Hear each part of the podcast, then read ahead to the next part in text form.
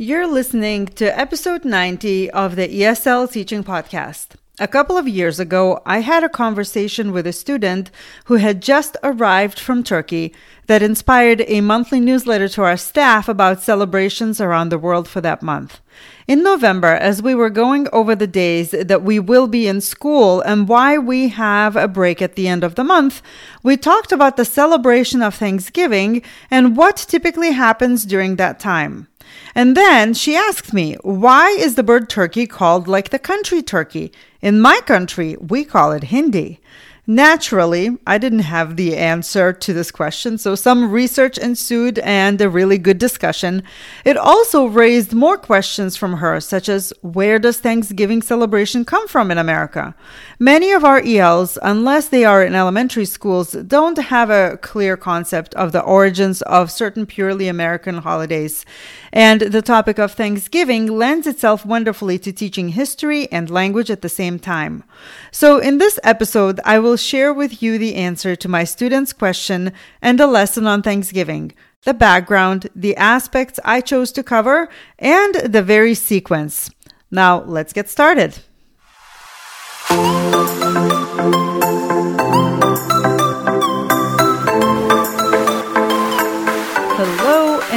Welcome to the ESL Teaching Podcast.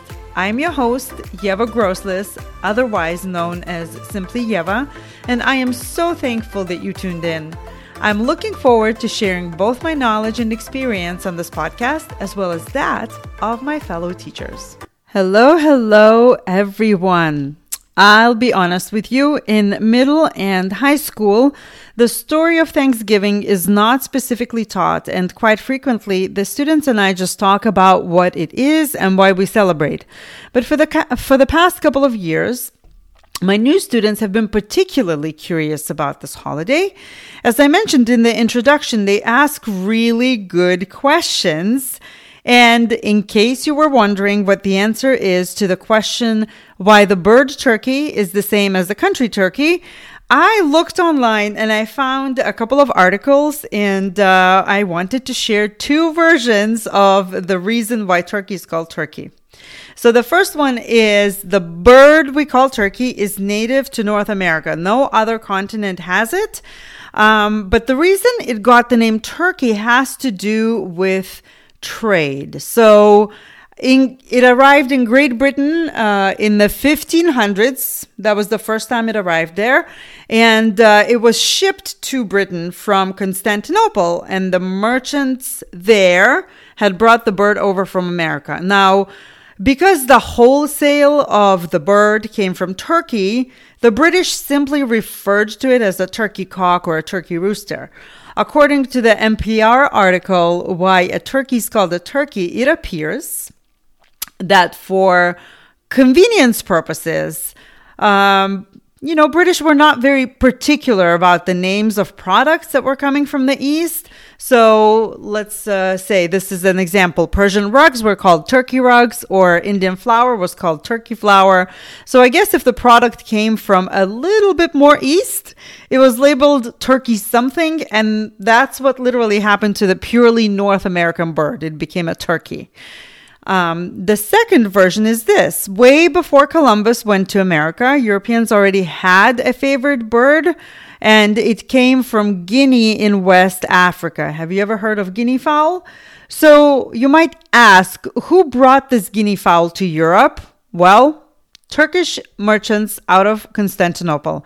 And again, because of that, that guinea fowl was called turkey cock. Now, when the British arrived in what is now Massachusetts and saw the bird strutting around freely, the North American bird, even though it was bigger than the guinea fowl, they decided to give it a name they already knew turkey.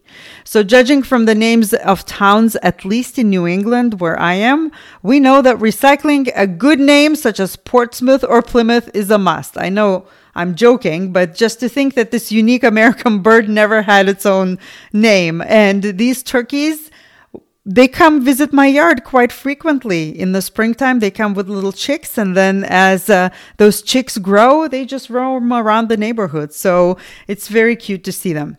Now, what do other countries call it?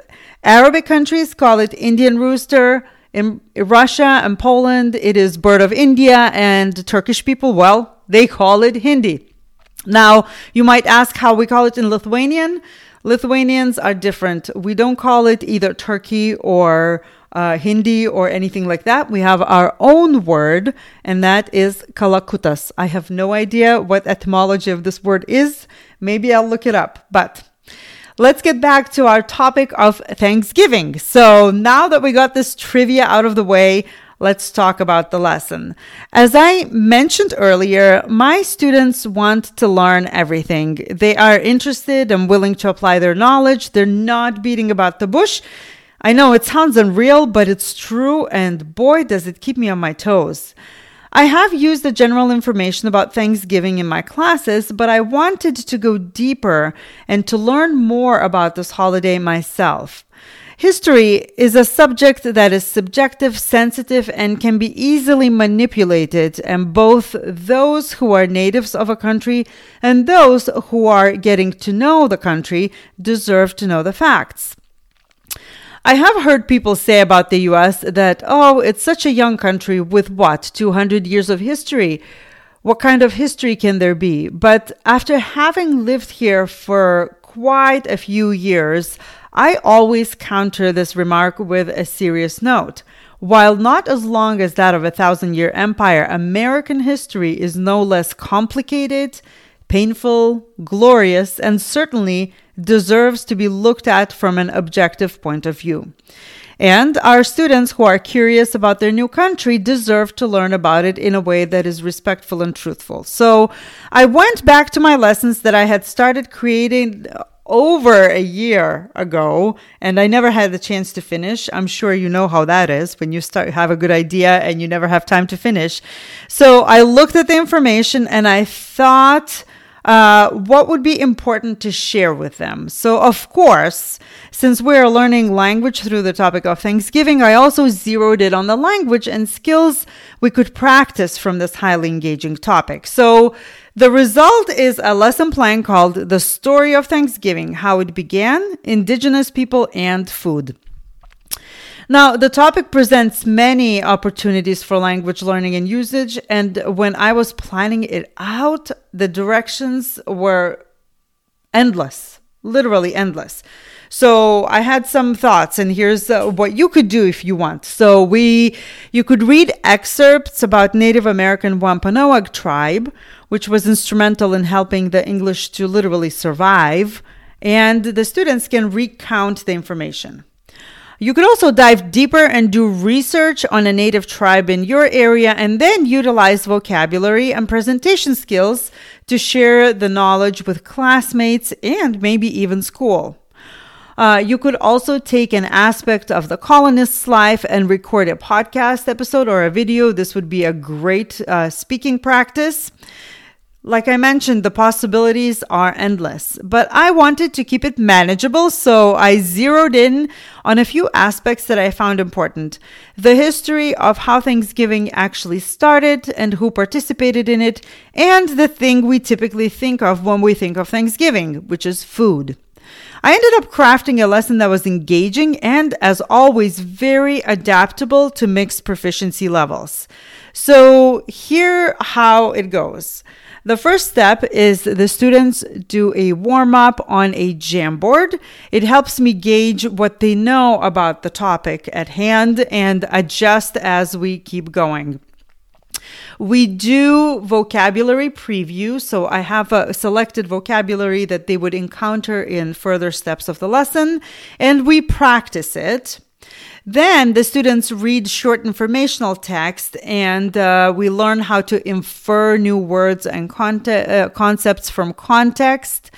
And then after that, they speak with a partner to summarize the text and write an explanatory paragraph. Now, it might take a couple of days to teach, so that is why I'm sharing with you right now. And if you have newcomers in the classroom, this might sound like a lot of language usage.